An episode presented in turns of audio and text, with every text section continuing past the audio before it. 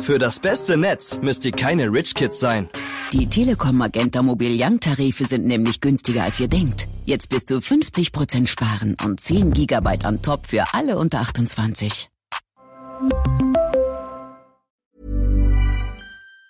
Dr. Chris Smith, good to have you back. Yeah, good morning. How are you Yeah, doing? I'm I'm really lekker. I don't know if you understand the word lekker, but I, I mean do. absolutely. Oh, brilliant! I do. I'm well enough Um, versed. I'm well enough versed. I've been in the country enough times to to have come familiar with the lingo. Uh, I tell you what, I'm very jealous because you do not want to set foot in my country at the moment for, for all the obvious reasons, but also the weather. Oh my goodness, it's traditional for English people to always start talking about the weather, but this is the worst weather I've had in a really long time. There's a combination of snow and sleet, and it's about zero. And and it's absolutely horrible. So the the strong wind just blows this stuff straight almost through you when you go out. And it's this is just not good.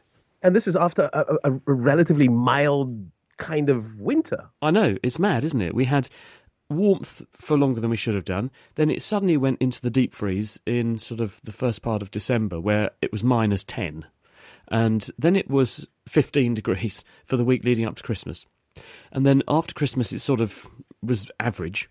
And then it was warm again, and then it went ridiculously cold again, ridiculously cold for a week where the ground just was absolutely solid and pipes were freezing and everything. Then it came up warm again, and now we're back to this. It's it's oh, it's really weird. It's like a boat sort of lurching side to side in a in a heavy swell. It's ridiculous, but but not pleasant at all. So, anyone thinking of visiting, don't don't come at the moment. You're not going to have a it's not- pleasant trip. Not, not exactly a blue day in Cape Town. It's no. very grey, very London in Cape, but it's going to be short lived, back to 30 and 35 degrees next week. Um, Dr. Smith, the naked scientist, the question in about the Webb, Alice. Um, but before we go there, let's just take this call because calls are expensive and I want to prioritize them. Frida out in Bellville, go ahead for the naked scientist. Uh, hello. I would like to know. Um, I'm always eating bread that's past the date, but I've I've read about um, uh, bread. They use that. That's how they first found out antibiotics. That's why I'm wondering if there's any if there's anything in it. Hi, Frida. Well, the answer is that when you put best before dates on any kind of product, it's there as a guideline. It's not a tram line, a ring fence you have to stay inside. It's intended that we use our common sense because there are many foodstuffs which, if stored the right way, are going to last for longer than that date. And that date doesn't mean it one minute before that date is okay and one minute after that date is suddenly poisonous. It's a guideline. And also it's it's really to cover the sort of reputation of the people selling it to you that the product quality can't be guaranteed beyond that date. So you, you have a less good eating experience potentially if you consume the item after that date. Doesn't mean it's poisonous. You have to use common sense. Now, are you going to kill yourself if you eat a bit of mouldy bread? The answer is no. All of us have done that, and you, you've. I guarantee you're not alone in having the experience where you're chowing down on a sandwich and then you think, this tastes a bit earthier than perhaps it should. And then you look round the side of the sandwich and one of the crusts has got some little bluey green bits on it where it's been going a tiny bit mouldy. Am I giving the game away as to how I tend to live my life? Well, I'm still here.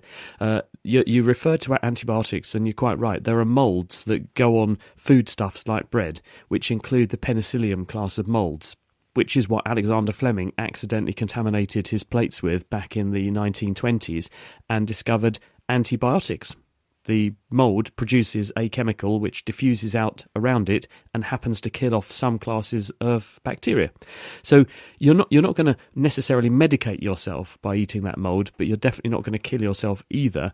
But this doesn't mean this is an excuse to go and eat any old thing which has not been poorly stored because lots of people every year get ill because of food that's been poorly handled, poorly stored and poorly cooked. So the bottom line is you must use common sense, but a bit of bread with the odd spot of mould on it that you discover incidentally is not going to do you any harm. Let's uh, stay with best before dates. This message reads Good morning, Dr. Smith. How dangerous are expired pain meds? I took a couple of aspirins that I found out later had expired two years earlier. No side effects. How do pain meds expire? Well, again, this is a safety thing. When we're using drugs, we need to know that they're going to do what it says on the packet and they're going to do it reliably. Otherwise, we shouldn't be giving them. And so, for safety reasons, they always have a best before or expiry date on the packet because then you know that the drug has not deteriorated beyond a lifetime that we know is safe to use. Now, is there, again, like the bread, a sudden change that occurs at one minute to that date, this drug works, and one minute after this date, that drug doesn't work. That's obviously nonsense. For safety and in a hospital setting, we would absolutely never use, unless it was an emergency, something that had expired. We would always dispose of those sorts of drugs safely because then we know we're giving someone something that we've done our best to make sure it's going to work. But in an emergency situation, if you had a packet of pills and you had a really bad headache and it was a day after that date, or a week after that date, or a month after that date, we can't be expected to believe, based on what we know about chemistry, that the drug was fine right till the mo- moment of that date and then suddenly it wasn't. So you've got again, use your common sense. Things that have been properly stored, that in fact they probably haven't deteriorated much over that time, are probably, for a one off use and a headache pill, going to be absolutely fine. There are, on the other hand, some drugs, some substances which are really temperature sensitive. They really do decay and t- deteriorate if you keep them at too high temperature or you keep them for too long. And those ones you absolutely shouldn't run the risk of, but they're not the kind of thing that you're going to find in your in your average fridge. But really again it comes down to common sense. Headache pills, aspirin, probably not going to break down in the packet. Very robust and resilient molecule. Some other more specialist medicines, antibiotics, and things that need to be kept cold. Those things do have a shelf life, and you should be a bit cautious, especially if you're relying on them to save you from a life threatening risk of, of infection, for example. You mustn't do that. Okay, it looks as if we have a couple of questions um, in that line. My mum used to feed me moldy cheese when I was little. Uh, natural penicillin question mark. I really was sick. Well, I'm kind of partial to blue cheese as mm. well. And got a WhatsApp uh, voice note in on the same topic. Let's take a listen to it. Hi, Chris. Good morning. Uh, what about moldy cheese? It's like mold on cheese. Uh, I doubt that that's good for you, but yeah, I'd like to know about that when you got slight mold on cheese. Over to you. Thanks, Chris. Good scientist. Great show, man. There's John Keltiver. Bye. Thank you for the nice feedback. Well, the answer is that dairy products like cheese and like yogurt are fermented products. And in fact, they were discovered because people accidentally, when they collected milk from sheep and goats and cows, contaminated it with microorganisms from the environment, but also microorganisms naturally on the animals' bodies. And they also helped to, uh, by, by storing these milk products for longer periods of time, gave those microbes a chance to act. And the food got fermented and it turned into cheese and yogurt. And when we make cheese, we have a culture of microbes, which include bacteria and fungi, which change the cheese. They, they act on the proteins and the other chemicals that are naturally in the milk, and they manipulate and change them to become cheese. Same with yogurt. So when we eat those sorts of foods, we're already eating a soup of bacteria. And certain blue cheeses, you mentioned, um, Clarence, that you really like um, blue cheese, and, and some the sort of more exotic cheeses, they are given those colours by the addition of particular starter cultures of microorganisms, particular bacteria and moulds, and they are placed in conditions that encourage these additional moulds from the environment or from the starter culture to grow even more on the cheese. And when they grow, they're using some of the protein that's in the cheese and in the in the milk products, and they are breaking it down and using their biochemistry to produce novel chemicals that include some antibiotics that will change the bacteria that, that are growing locally. They will also encourage other microbes to grow more. And that's why you get those blue veined cheeses. Those are molds that are growing, and the product and the metabolism of the mold is a change in the flavour. And there are all kinds of exciting exotic chemicals in cheese. No evidence that they're able to change your dreams, which is one other claim that eating cheese before bed gives you weird and wild dreams. I don't think there's any evidence that you absorb the chemicals in the cheese to any great extent that could affect your dreams. But it's a nice theory, but it's based on sort of plausible fact, which is that there is an enormous cocktail of chemicals secreted into the cheese by the huge number of microbes that are living on the cheese, around the cheese, and made the cheese. Okay, let's go to a really higher higher grade question about Webb Alice peering into the, the distant past. It's really a time machine, and it's uh, found apparently um, it, it, it, it, found galaxies far too big, or it defies uh, what they thought, the theories, the assumptions about the early start uh, to, to the universe. Where, where is this taking us? Uh, well, since the James Webb Space Telescope launched, which was a, a Christmas a year ago, uh, we've already got data coming in from what is the most powerful telescope that we have placed in space ever. And because we have a big collecting area on that telescope, in other words, it can harvest light from a massive mirror, it can get way back in time because it can pick up light which has very very long far traveled very very spread out across space very dim and therefore very distant and very red shifted and by redshifting, as you send light across the universe, because the universe is getting bigger, the light that comes across the universe stretches out and becomes redshifted. And so the more redshifted the light, the, the farther away and the farther back in time it must have come from. And so we can begin to probe some of the earliest parts of the universe. There is a part of the universe's existence not long after it was born that is off limits to us because there was no way of seeing light from that period of time. But we can get very, very close back to this point where there's there's clarity in the universe and stars are forming and galaxies are forming, and so we can begin to see the structure that was there in the early days because the universe is you can think of this as a bubble that's expanding, and if we can work out what was there in the early days, it informs the structure of the universe we have today. This will in turn inform the models, uh, in other words, our simulations of how the universe is growing, evolving, and the big question what's its ultimate fate? What will the universe ultimately end up looking like? I mean, these are big questions that are going to go on for billions of years in terms of the evolution of the universe, but it's, it's really useful for our understanding of, of how everything's structured. So, using this very dim light from the very vestiges, early vestiges of the universe, helps us to understand what the universe looked like very close to its origin. We're, t- we're talking, you know, when it's literally millions of years old or just a handful of millions of years old compared with the 13.8 billion years that it is today. And once we understand a bit more about the structure of the early universe, we understand more about what must have happened before that to give rise to that structure. So it begins to enable us to see beyond that point where we currently can't see uh, and predict what must have been there to give us the universe we have today. Okay, so that's a little bit about that. Let's go to Ivan is in Blouberg. Ivan, your question for the Naked Scientist. Oh, we've lost Ivan, unfortunately.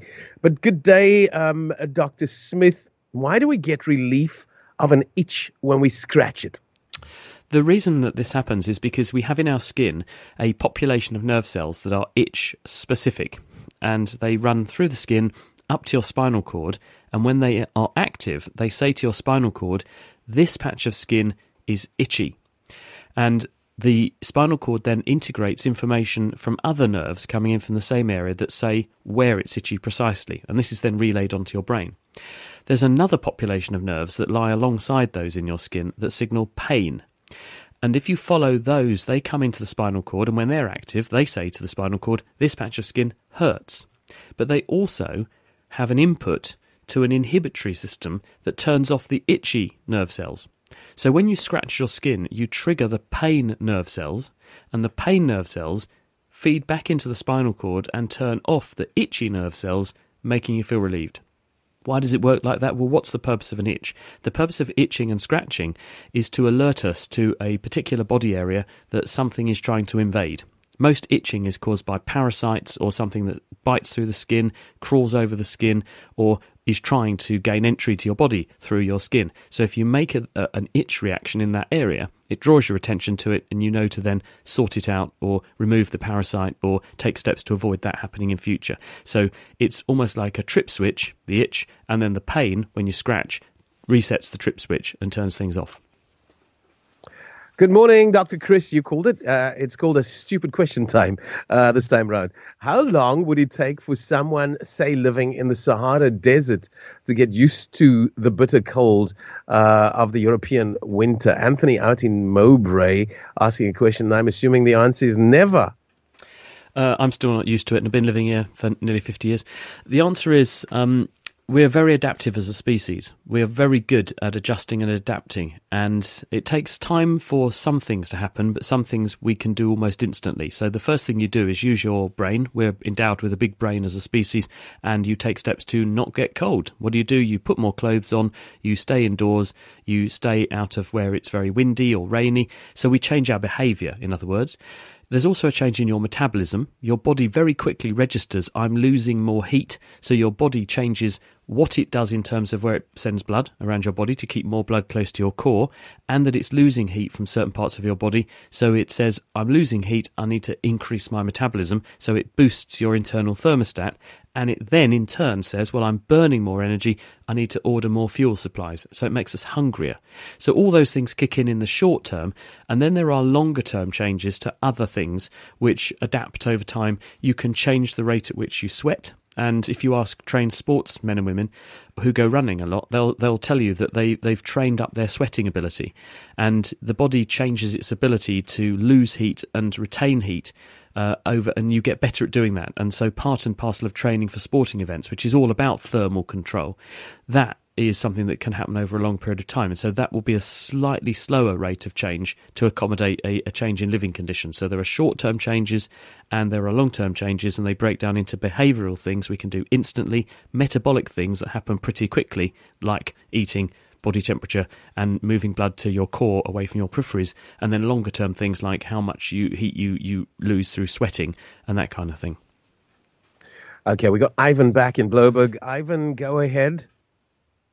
Hi, good morning. Um, thank you for the interesting topic. Um, I just wanted to find out. I heard that there's certain people concerned about the higher incidence in average death rates in European and Western countries. Firstly, is is this true?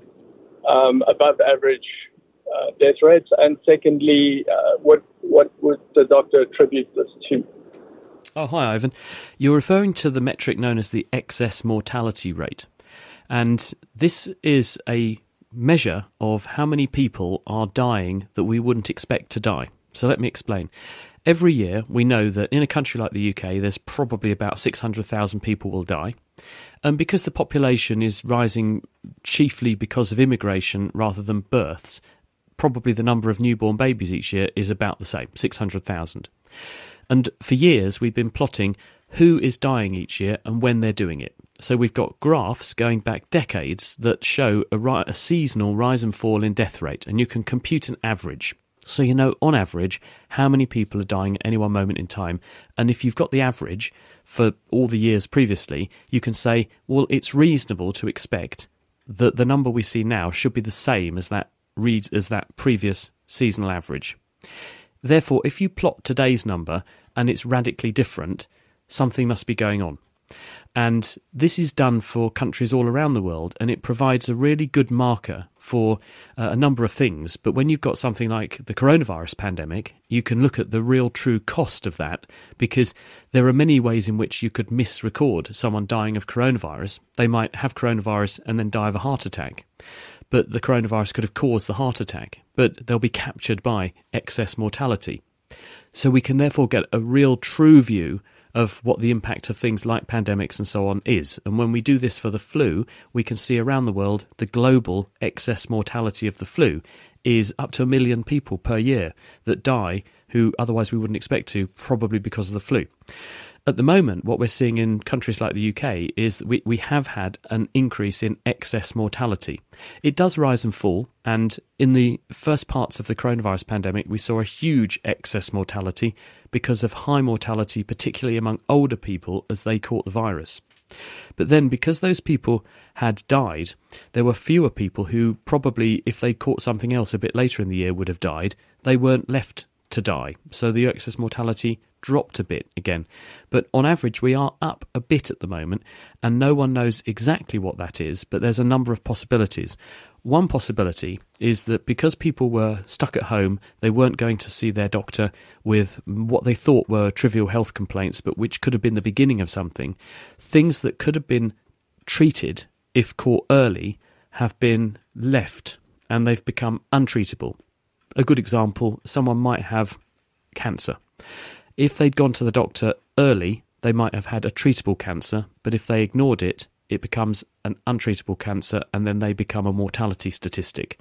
So it's possible that because of the COVID pandemic and people deferring follow ups, checkups, and treatments for other things which at the time were rescuable have become life threatening conditions that have then claimed those people. And that could be why one reason why we're seeing the excess mortality that we are. But at the moment, people are still looking at this and trying to work out why in some countries, uh, there have been some blips in mortality rates uh, over and above what we would expect for the time of year.